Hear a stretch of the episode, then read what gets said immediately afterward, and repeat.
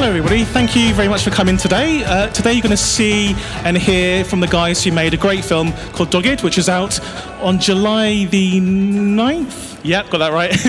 um, and before that, you're just going to watch a quick clip to see what it's about, and then we'll talk to the guys.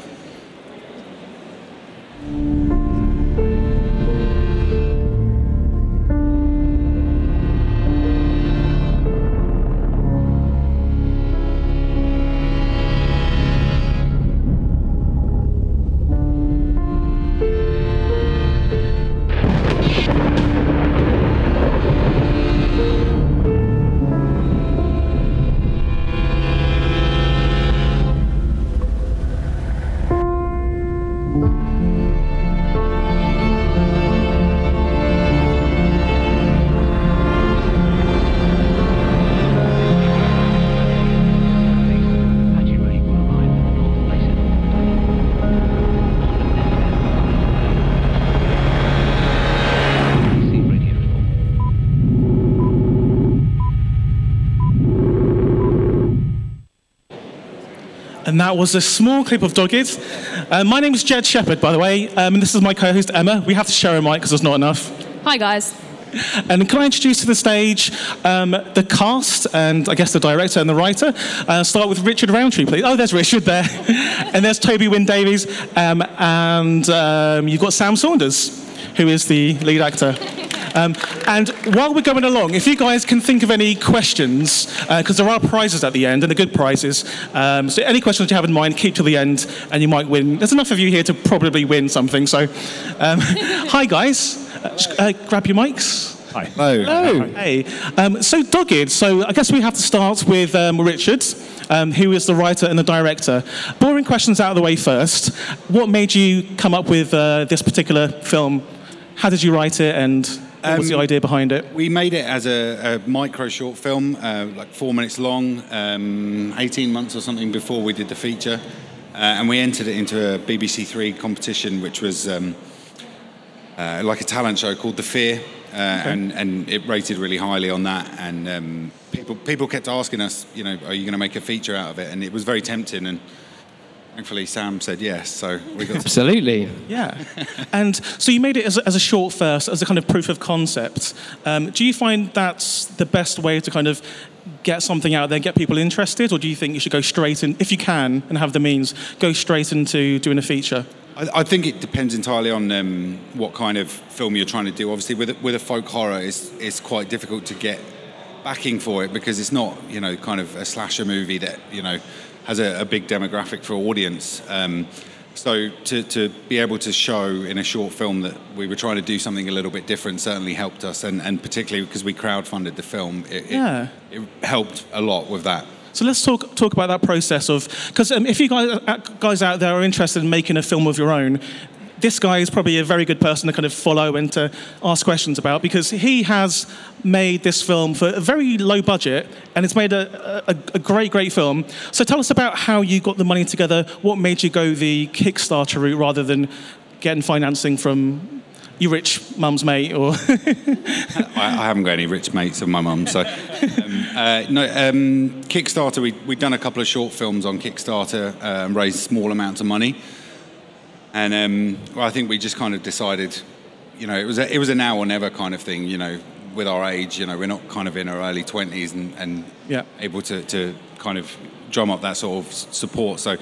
Yeah, we relied on friends and family largely to, to support the Kickstarter, and, and because of the short film, it drew. You know, we, we ended up getting pledges from all over the world from people that we didn't know because there's actually a huge folk horror community out there, and, and it's remarkable. It's it's everywhere, and um, I, I- think the subgenre really appeals to a lot of people. So I love it. I mean, obviously, there's Wicker Man elements. Um, there's some, some newer films um, like You're Next, which the masks come into play. These masks are brilliant, by the way. I don't know why they're hidden over there, but we'll get them out and play with a bit in, in a little while. Um, so the whole Kickstarter process, the, the challenges you have there are that it might not come to pass. I, I go on Kickstarter all the time, and the films I see on there mostly fail, I would say, especially in the, in the horror genre, because there are so many films that people kind of want to make. And, and if you're into horror, you have in mind that you'll probably make, make or write a good film. I know I'm, I'm like that. Um, so were you worried at any point that this film wouldn't kind of come to fruition? Or based on the short, did you think it would have enough steam to, No, I, th- I think I didn't really believe it until maybe two or three minutes before the end of the Kickstarter campaign. Uh, and the same, we've just run another one for our next film, and it was the same. It was, although we hit the target a little bit quicker, it's um, you you just got to plug away at it constantly and, Yeah. and really bore people with it until they give you money. So, um, how did these guys get involved? Did you have them in the short? Because I haven't seen the short version. Sam was in the short. I won't wear shorts. I'm sorry. Never. Sam was in the short, and he'd been in a couple of our other shorts as well beforehand. Yeah, absolutely. No, uh, so my my training at drama school was was very kind of theatrical, and when I graduated, that was really all I, I did and, and focused on. And and it was Rich actually who gave me my first sort of screen credits. We did lots and lots of short films together. Um, I became a bit of an Ash Mountain staple for a while, and. Uh, yeah, we did. We did Dogged, as you said, and um, yeah, jumped at the chance of making that feature. So yeah. So, wh- why Sam in particular? Why did you just because the character's name was Sam, or is that how Uh, it the- works? Made it easy. The, the, the part was written for Sam. I mean, he, you know, he was, uh, he was, he, well, and still is, you know, very inspirational for me, and I know what, um, what he brings to the table. Yeah. Um, uh, and and so yeah, the part was was written for him because of the success we'd had with the short. Yeah. And um, so yeah, th- that was a, a big loyalty thing for Sam, and he, you know, he, he really pulled it off as well. So. And and um, again, Toby, how did you get involved in this process? So uh, Richard did a, a, a casting call on one of the many portals that actors use to uh, to get work. Yeah. And uh, I loved the breakdown, and I loved the character description that he did for Father Father David Jones. And I it, want to say you are scary as hell in this. No, if, if you guys, when you guys watch this, he's terrifying. I thought I'd meet you today and be worried, but no, you seem like a I'm really nice I'm, guy. I'm, like, I'm a tame tame lion. that shirt's kind of offsetting my fear. So, so, but I loved. I mean, you know, villains are fantastic to play, and I didn't know at the time of reading the breakdown of the character that he was going to be an out-and-out villain. And you know, Richard just said, "And there's a twist, and he changes, and blah blah blah." Yep. But I, I made my submission, and I, I was really keen to hear. Richard got in touch, and he said, "Look, here's the script. Um, please have a read and, and tell me what you think." The moment I read it, and you know, this is for all of the filmmakers. Uh, you start a project with a great screenplay, and if you have that, uh, you have done more than half of the job to getting your film made. The rest is just the technical nuts and bolts of doing it, which of course Ash Mountain are brilliant at as well, because that's all about programming and planning and making everything run smoothly, and they've they've achieved that incredibly well, and that's why the film I think is the success it is. But going back to my reading the script, and I just went, do you know what? I really want to do that. And Richard sent across a piece of uh, text that he wanted me to do some filming, do, do a self tape op. And I got it on the morning that I was literally packing up to fly out of the country. And I said, geez, I just can't do this for you. A month or so before, I had done uh, a short film uh, not the same sort of character, but I thought that the character I played in that had similarities to what Richard was looking for, and I just said, "Look, I really hope you don't mind this." I banged him across a copy of a, a couple of scenes. I think that this shows some of the things, and and I went away. And three or four days later, I got a fantastic text saying, "Yes, we agree. you are the person we want." Nice. Um, I had a quick question for you, actually. How long did it take you to uh, get enough money to make it? Because obviously it was on that website. Yeah, so um, the Kickstarter campaign was uh, 60 days. Um, and uh, I think we were doing really badly until about four or five days from the end. And then we had a one big injection, and then that kind of Wow. was a, a waterfall that, that ended up taking us just over. Um, if this didn't, if the Kickstarter didn't actually work, what would you have done? Try and would you have given up, or just try and find funding elsewhere, or I, I think for this, it's, you know, it, it would have been difficult for us to try and self-finance it in that it was probably, you know, stupidly naive for, for a first-time feature filmmaker. There's kind of 22 principal cast, and we were at locations in Essex and Sussex and Oxford and Berkshire and Bucks, and Yeah. we were kind of all over the place. And, and yeah, I think I think the, it, it was quite daunting, you know, the, the planning side of things. So I think if we'd have had to have tried to put the money up ourselves as well, Yeah. it would have been probably one step too far. I do have a question about the locations. I mean, it's beautiful, like the kind of scenery, the, the forests, but that house, that main house that you live in, Sam, where is that? Can I live there? It's amazing, isn't it? Whose house is that? It's wonderful. Um, So c- can we say? Can we say the name? So it's it's uh, it's this incredible house. I think it's called Potash Barns. Um, and actually, I think it was it was a connection to someone in the cast. I think who had family His who lived in crew, there. Chris. Oh yeah, in crew, crew. I beg your pardon. Um, but yeah, yes, it was it was just incredible. Yeah, I, I was. I just couldn't believe that you guys lived in there in, in the story. I was like, I was trying to work out. Okay, what's her job? What's his job? I know. How can they afford this place? When I read the script, I didn't imagine Sam would be, you know, live in such sort of luxury. But actually, it, it added something to it. I thought, okay, this guy's, he's had everything all his life, and It, it- uh, it was actually yeah. something that uh, really pissed Father David off because he was uh, really annoyed that Sam lived in a nicer house than he did. I guess, like, as well, it adds to the whole thing. Like, well, why doesn't he want to come back here? It's yeah, amazing. absolutely. Yeah, there's there's more going on than than it seems. Yeah. And I want to make a brief detour away from Dogged just for a second. Just talk about some of the, the big films that you've worked on besides this. So you have a, a second kind of life working on, on massive movies. Um, and we can say a few of them. Star Wars The Force Awakens. Now, tell everyone what you did on Star Wars.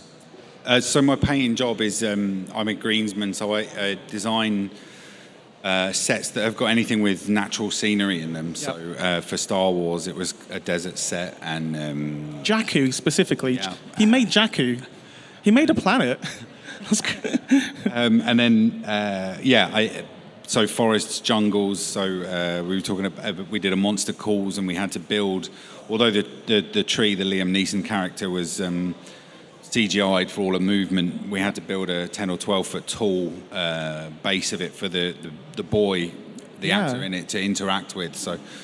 Uh, it had to have real casts off real trees for bark detail, and, and, and it was great because we actually worked with Eugenio Caballero, who's Guillermo del Toro's Wow, production designer, and um, it was it was a great experience. But it was also awful because we were six or seven weeks up in North Yorkshire in the middle of a graveyard, and it rained non-stop every day, and we were, it, it was six day weeks, so it was kind of too far away to come home most of the time, and we were staying in a really luxurious Premier Inn. The restaurant attached. Sounds to like a it was- oxymoron a little bit. yeah. The restaurant next door to it was awful, and the only good dish that they served was chicken and ribs. And so I ended up eating chicken and ribs every night for, for like six weeks. Did you get to meet Liam Neeson while you were making this big tree that talks to him? No, he wasn't there at all. Actually, Oh. we got we, we did um, have Sigourney Weaver on set. She plays the grandmother, Nice. um, and the boy was there obviously a lot for the interaction. But they they had pre-recorded Liam Neeson's voice, and they would just play it over Right, huge speakers for the kid to react to, Yeah. which was kind of weird in the middle of a, a, a North Yorkshire moors. Yeah, and just to quickly, some other things you've worked on also. You've worked on Black Mirror, which I'm sure a lot of people in the audience have seen, maybe not the little kids, but um, Black Mirror is probably the greatest TV show of the last five, ten years. It's Yeah. amazing. And what did you what did you do on Black Mirror? So we're, we're doing the fifth series at the moment, and we're doing an episode that's all set in, um, I think, 1984. Spoilers. Yeah. Um, uh, so, so it's quite a challenge. Yeah, this is really boring for. Most No, no, I'm interested. I But love in that terms show. of plants, you have to look back at you know what sort of plants people had in their houses in 1984 as to as opposed to what they have now. Yeah, yeah. It's kind of yeah. You can look at IKEA for, for reference for these days, but Out of curiosity, what plants did they have in 1984? lots of rubber plants from what I can find. um, uh, yeah, and aspidistras, cheese plants as well. Yeah, cheese, plants are a solid 70s and 80s.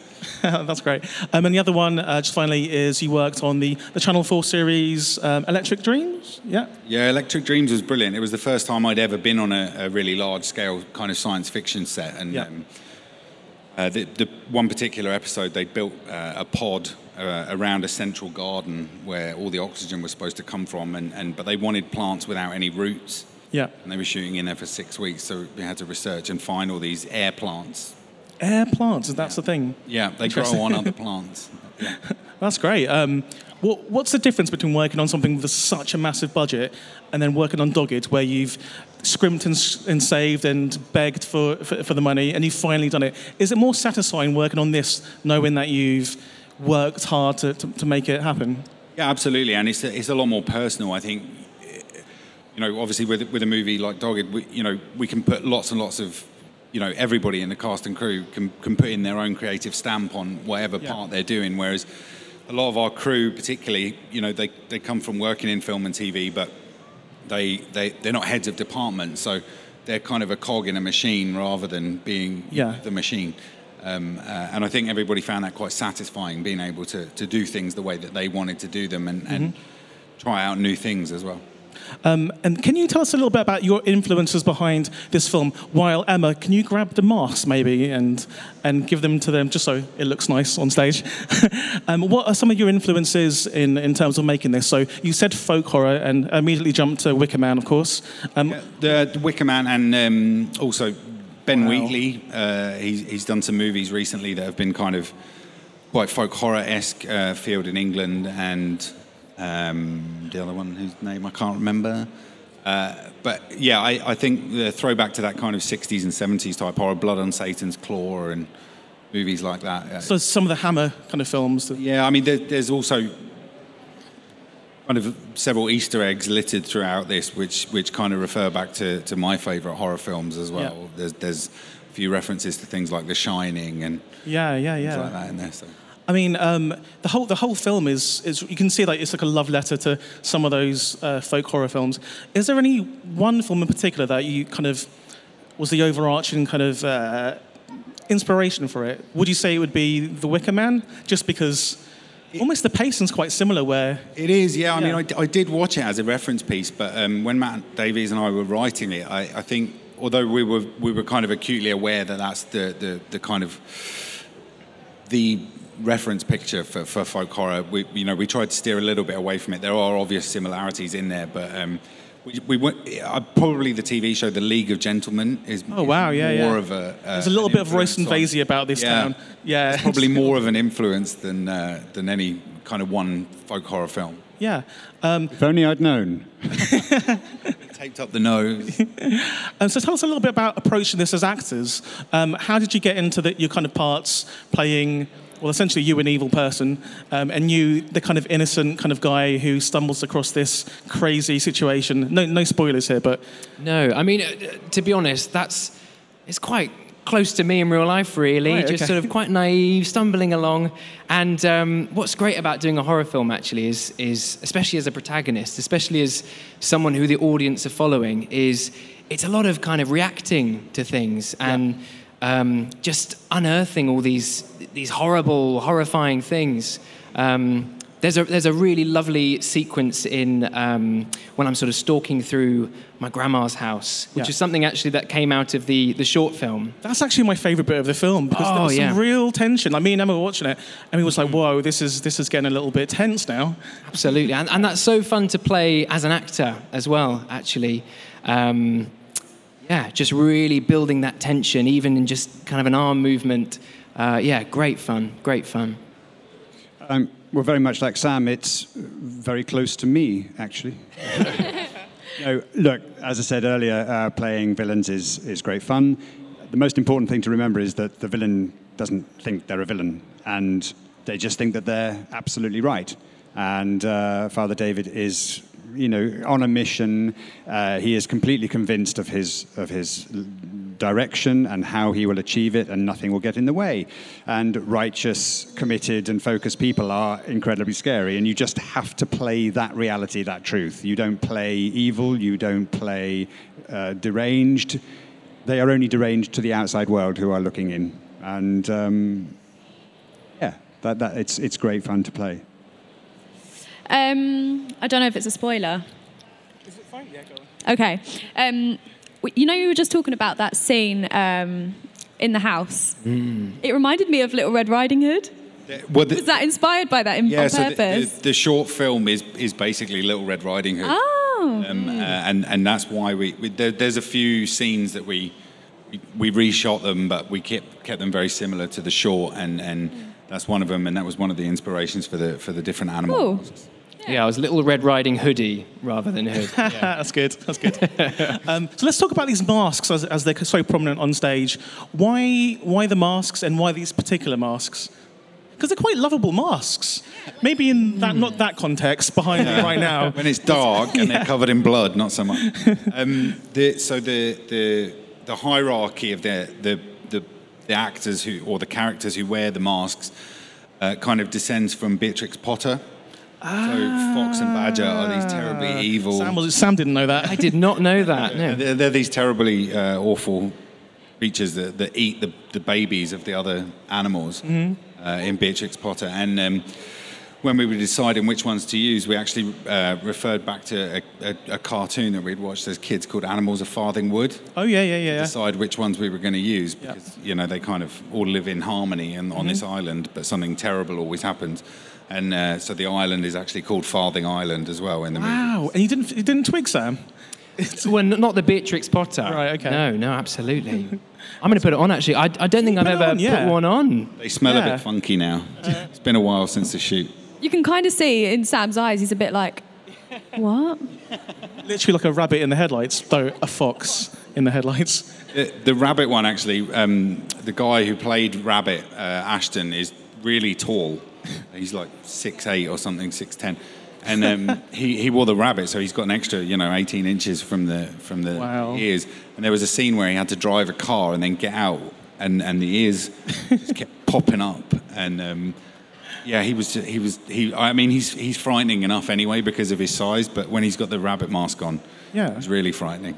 So, um, regarding the practical side about making a film, because I'm sure there are people out there that are interested in making films or writing films, how do you go about actually making an independent, short, um, low budget film? How, how, how do you do that? In your words? Yeah, you have to have cast and crew who are, uh, hu- yeah, hundred percent committed to everything that you do and and trust you. You know, all the way. Where way do you through. find these people, though? Where, where do you go looking? Well, we're really lucky. You know, we, we find guys like these and, and, and crew members, and and the, it, invariably they come. Th- yeah, certainly with crew through somebody that you know. Um, Yeah. So they're kind of a friend of a friend a lot of the time, and a, a, lot of them work in the industry already. But like I was saying, they kind of want to take that next step and need to be able to prove to their the powers that be that they can do that, and Yeah. this is the only way they're going to get the chance to do that sort of thing. So um, we're we're really really lucky. I think we we had was one miscommunication on one day of the shoot where one person didn't turn up. That's pretty good going for It a was amazing. Yeah, I was expecting it to be a lot worse. But there was another day of miscommunication when someone turned up six hours early and had to wait for the rest of the people to. That was that was that was forgetting to send a text. Who was I still feel responsible? bad. No, it was you.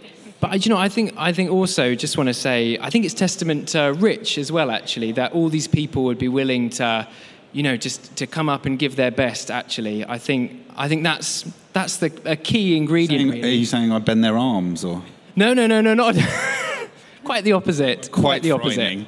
I think that's so important in um, in in this industry. You can be the most talented person in the world at whatever you do, but if you can't get on with people, if you you know if if you don't have that about you, then you'll go nowhere really. So I think, yeah, it's a huge Rich, thing. Rich, are you happy to uh, for me to say about the schedule over which this was filmed? Because I think that was unique to this particular production. Yeah, absolutely. So you know, I've made lo- lots of films and short films which say have been a, a 21-day shoot, and they've been three weeks from start to finish, and everyone gets on board, and they either take that time away or they commit that time to making a film.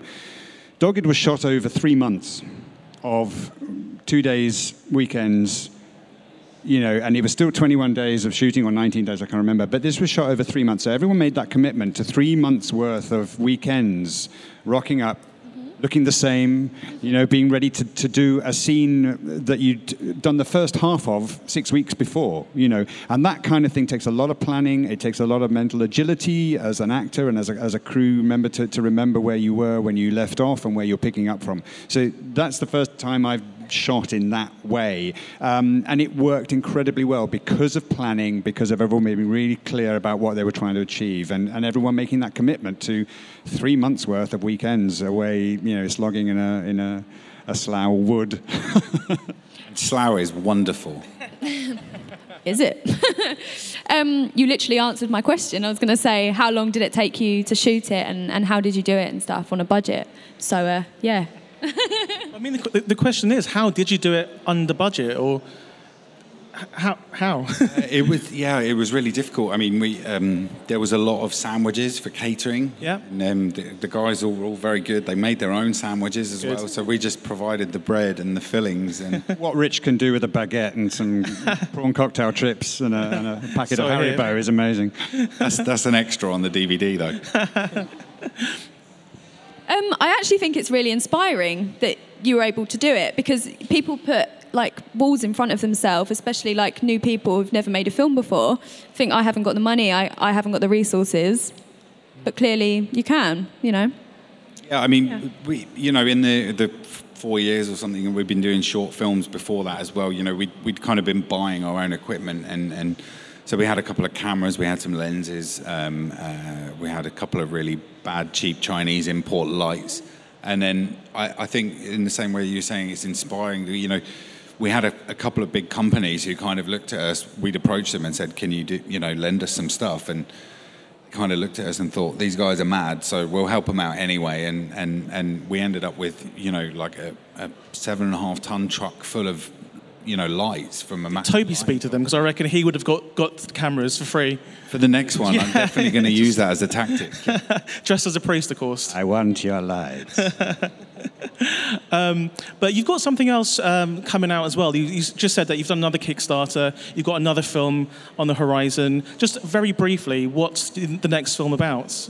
uh, so the next film is called nefarious um, and um, it's a, a home invasion uh, thriller this Nice. time um, so uh, it's, it's, it's slightly different from, from a traditional home invasion movie in that it's, it's kind of told from the, the perspective of the people who are breaking into the house rather than the person whose house Nice. has broken into. And um, they realise that once they've got into this house, that uh, they've actually disturbed something that's far worse than they are. Nice. Are you in this?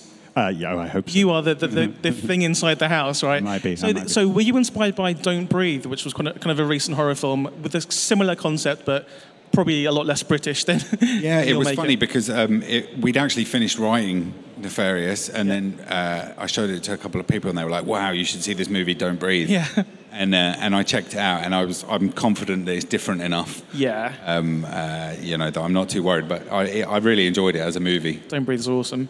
Um, and also, do you feel like horror at the moment is has a little bit of a renaissance? Because I feel like in the last two, three years, there have been some tentpole horror films that have come out. They've really elevated the genre and all the subgenres linked to it into something viable as a viable product. Um, so, for instance, It last year and um, It Follows and other films that aren't called It. Um, there's lots out there. And, and The Babadook, these films just kind of elevate above the normal kind of um, underneath the video counter type uh, fare. Do you feel like you're about to ride the wave of this new horror kind of renaissance? Because I do. I think that the, uh, the Guardian did an article recently that kind of was quite divisive amongst horror fans about um, what they deemed those kind of movies you're talking about. They deemed them as post horror. I don't like that term. I No, I mean this is the thing, and I think a Yeah. lot of people kind of took offence to it because intelligent horror, which is which is essentially what it is, has always been there. Yeah. It's just a case of you know people don't seek it out all the time. Yeah. You know, people are quite happy to sit there and watch someone run around being chased by someone in a mask with a knife for, for Yeah. an hour and a half, whereas. I think audiences are a bit more. Uh, they've, they've, although you know their viewing habits are a bit more homogenized because of what is available to them through Netflix and things. Yeah. Like that. They are seeking out kind of stuff that's a little bit different now, and, and I think the audience has, has grown up a little bit. I mean, Toby's actually an expert on horror. He's a good person to speak to about this. Awesome, I will, yeah. um, because things like like Get Out was a recent one. Obviously, it won an Oscar for best screenplay. Um, I guess the, the film that won best Oscar for, for the film was a horror film as well. Um, I just feel now is the time for things like Dogged that kind of reach its intended audience, which is as many people as possible. Um, so we'll leave it there for a second and go out to audience questions. I know you've got some questions saved up, and don't forget there are prizes. There's DVDs and there's other things as well. And uh, the guy there in the Flash T-shirt is going to give it to you. So if you have any questions, please come to either of these mics. Yeah, you can, Eric. Does it work? Um, I mean, making a film is one thing that's incredibly, incredibly impressive, but also getting a film released, I guess, is, an, is another thing. If it's no point making a film if no one can see it. So you've managed to get distribution. So maybe it'd be interesting to hear about how you got that. Are you happy with it? That's British, and do you have it plans for it to come out elsewhere in the world? And I have a second question as well. Sorry. Yeah. Um, the, the, being a greensman is a really interesting job I've never heard of personally. Like, uh, is that a viable career? How did you get into it? Could my friends who are interested in gardening, that's not too lower a term for it, get into it too? Is it, is it a viable career for people? Yeah, for sure. So, the, um, in terms of the, the second question, uh, greenery that you know. The, the, the majority of greensmen are people who are on set dressing. So, uh, you know, anybody who's got a natural eye and an enthusiasm for plants, yeah, can, can do it as a job for sure. And there's ample work out there doing it for sure. I don't actually go out on set most of the time, physically do it. I'm kind of doing the design a lot of the time, uh, which suits me because I get to sit at a desk and draw pictures quite a lot. Um, uh, but yeah, what was the first question again? Oh, the distribution. Yeah, um, uh, we we when we made the film, I think none of us really had any expectation of, of it achieving kind of what it has. Um, uh, so we sent it out to a lot of film festivals, and we ended up. I think we've played. I think we got one on Monday, and it's like our 16th film festival or something, and we won six or seven awards, and and yeah, people have been really into it. So so then we started getting contacted by distributors and sales agents asking, you know, what's going on with this film, and, and so we sent them screening copies, and several of them were interested, and we picked a deal with Left Films that we thought was was going to give it the, the film the best chance of getting out there um, on DVD rather than just VOD. And I don't I don't mean that to sound snobby, uh, but you know the, the the buzz of having your physical media on sale in a shop Yeah. um, I think you know is something quite special for a movie of, of this scale. Um, are there any other questions? Oh, there's lots. Okay. Here's one. This is one for the actors. Um, what horror films did you watch to prepare for this horrific, horrific film? I mean, horrific in a scary, terrifying way, of course. Well, I feel like I need to make a confession in that actually. I, I, I haven't watched a lot of horror films. I actually I find them too frightening, which is probably um, good. It probably serves me well as a character, really. Um, I think the, the Wicker Man was something that I had seen, though, and um, that was something that actually, um, yeah, was, was a big influence for Dogged. And just that, that just kind of eerie, um, culty, villagey feel. Yeah, I Yeah. think strong parallels there. Um, well, conversely, I've been watching horror films since I was, you know, this high, and uh, I've, I've written about them, and uh, and, uh, and I'm, you know, absolutely fascinated by them uh, to this day. Uh, obviously, The Wicker Man is a, is a touchstone thing. Um, Hot Fuzz obviously uh, works as well. Um, Witchfinder General, you know, all of these these very English films. I, I grew up with Hammer horror, and uh, and I love that sense of isolated nuttiness that comes. Uh, and, and, and there's another uh, strand, which actually Rich and I, we went to a talk uh, some months ago. There were some fantastic play for today's on the BBC, um, things like Penda's Fen, um, brilliant uh, English writers like David Rudkin who wrote that. And they have this quirky, again, isolated sense of uh, absolute horror in, the, in what people do. Um, in terms of my character, you know, I, as I said earlier, I don't consider it to be uh, a, an horrific character just because he believes absolutely in what he's doing, and of course his actions are horrific to other people. But for me, I'm I'm not being a monster. I'm just being Father David as brilliantly as I can, you know, and and hopefully the the horror comes from that. Great. It reminded me quite a lot of Captain Clegg, the Hammer film, when I watched it. Nice. Okay. And another, I think, as a play for today, um, the, the Stone Tapes was that a um, influence at all? Have you seen that? No, don't take this Okay.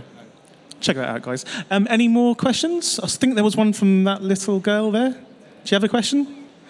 Do you want me to come? Do you want to go to the mic? What's your question?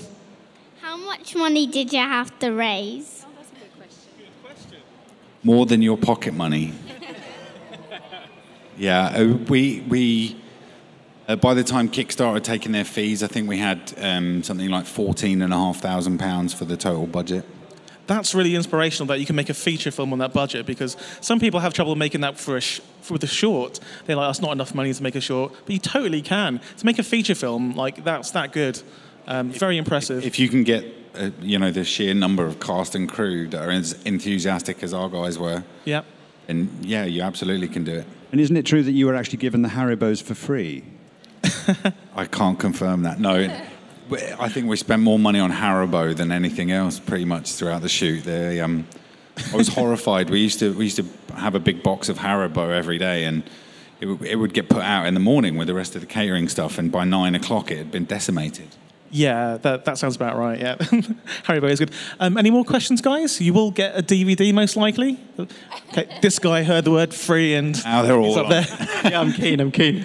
Um, so, how long did it take you to, to write Dogged to begin with, or I guess rewrite it until you were happy with it? And then, conversely, now you've done a second one, Nefarious. Did that take any less time because you kind of knew what you were going to do, or not really?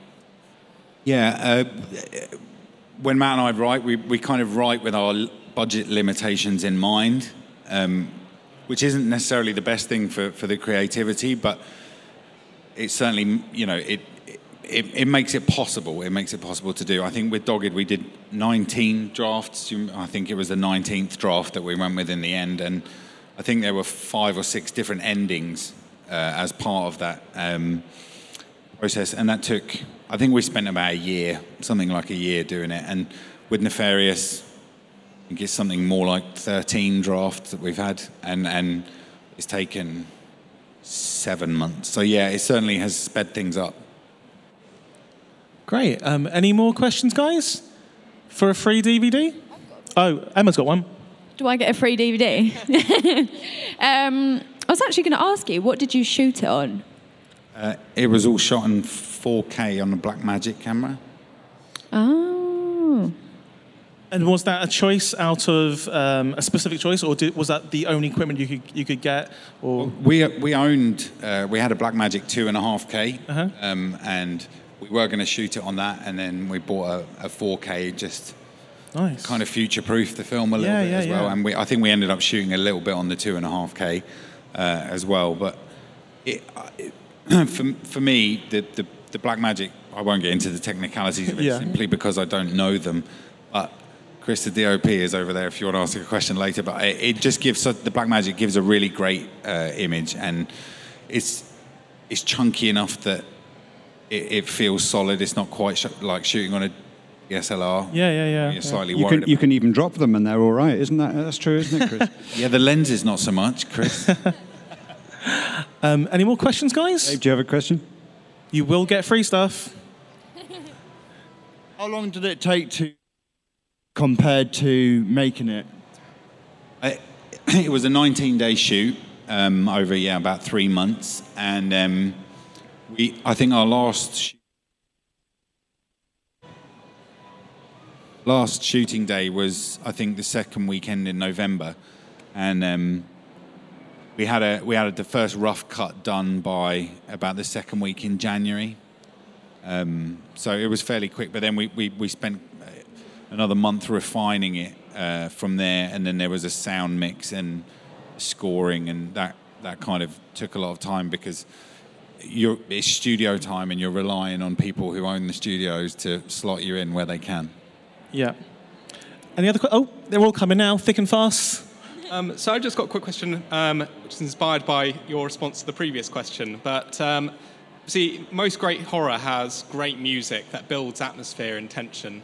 Um, so I just wanted to ask if there was a story about how that was, how someone was chosen to compose the music. How, how did that work? How do you kind of get a great score for a horror film? That, that's a really good question because I think sound in horror is very, very important. So Yeah, it's a good question as well in terms of publicity because the soundtrack's actually being released um, for this as well, and it's kind of this Nice. full orchestral um, score done by a guy called James Griffiths, who's incredibly talented, and um, it was it was recorded by uh, musicians that he knows over in Vienna, nice. um, uh, as well as himself, and, and we were really lucky uh, with that. And it, it is a great score, and, and the sound uh, again is something a company called Red Light Studios uh, did for us, and that's uh, one of my friend's older brothers who owns it up in Soho. So we were kind of really lucky with that as well. And I, w- I wasn't you know massively au fait with the, the processes that go on in the, the, the sound edit. And I think there's something like 800 added sound effects in our film wow. we hadn't recorded on the day. And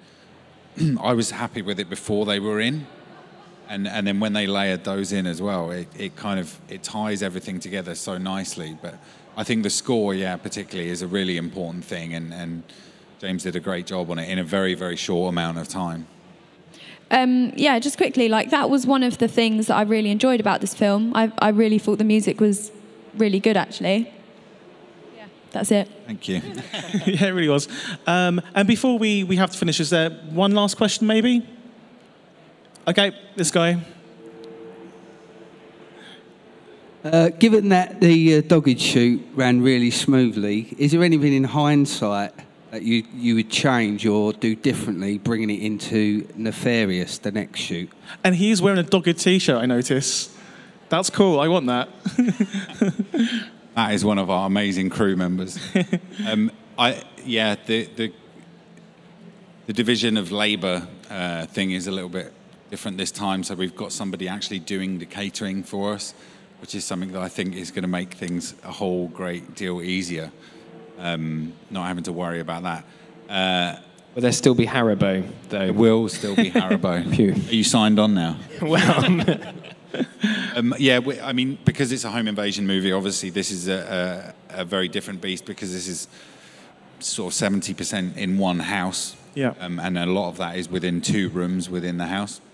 Save on costs. Yeah, exactly. So it well, it doesn't. It doesn't because we've because it's such a long period of time.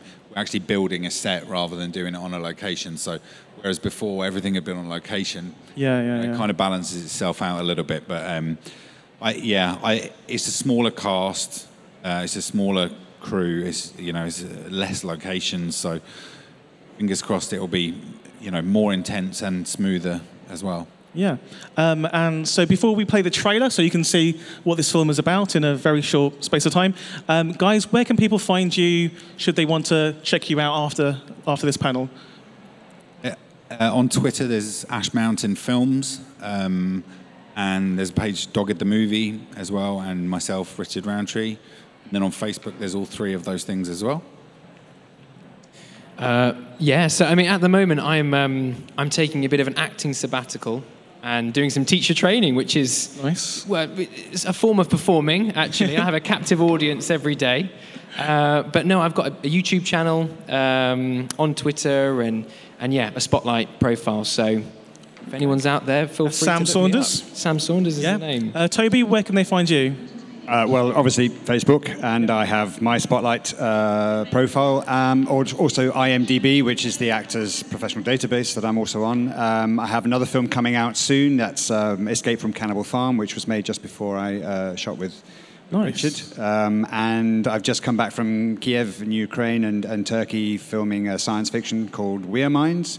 Nice. So that hopefully will get some exposure in probably in October this year. So they're all, you know, they've got a, a presence on my IMDb page. So things are building up nicely.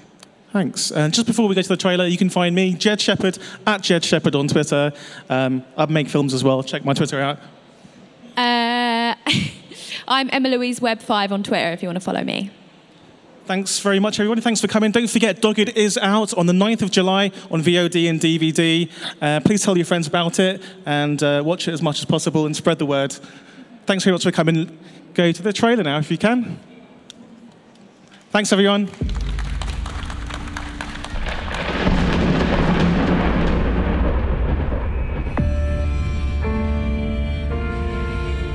Islander? Yep, born and raised. Visiting your folks? Funeral, actually. Mum said Megan fell from the cliffs. How sad that so young a person should lose her life in coming to the aid of a lowly animal. Stop staring. You've been through enough already. I still don't know what she was doing out there, Father. I signed the death certificate myself. Horrible business, barely recognizable. Sorry. No, I am. I'm sorry you left me here. This island is your family. What more would you need?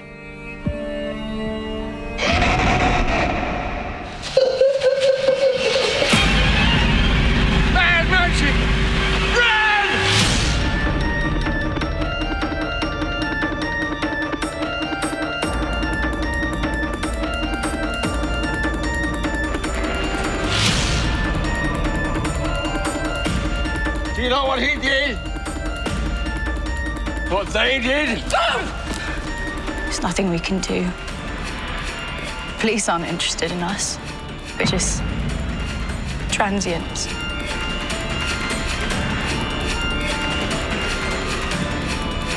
Hold on, darling. There's no need to get anyone else involved. We islanders can handle our own problems. I don't want any part of this!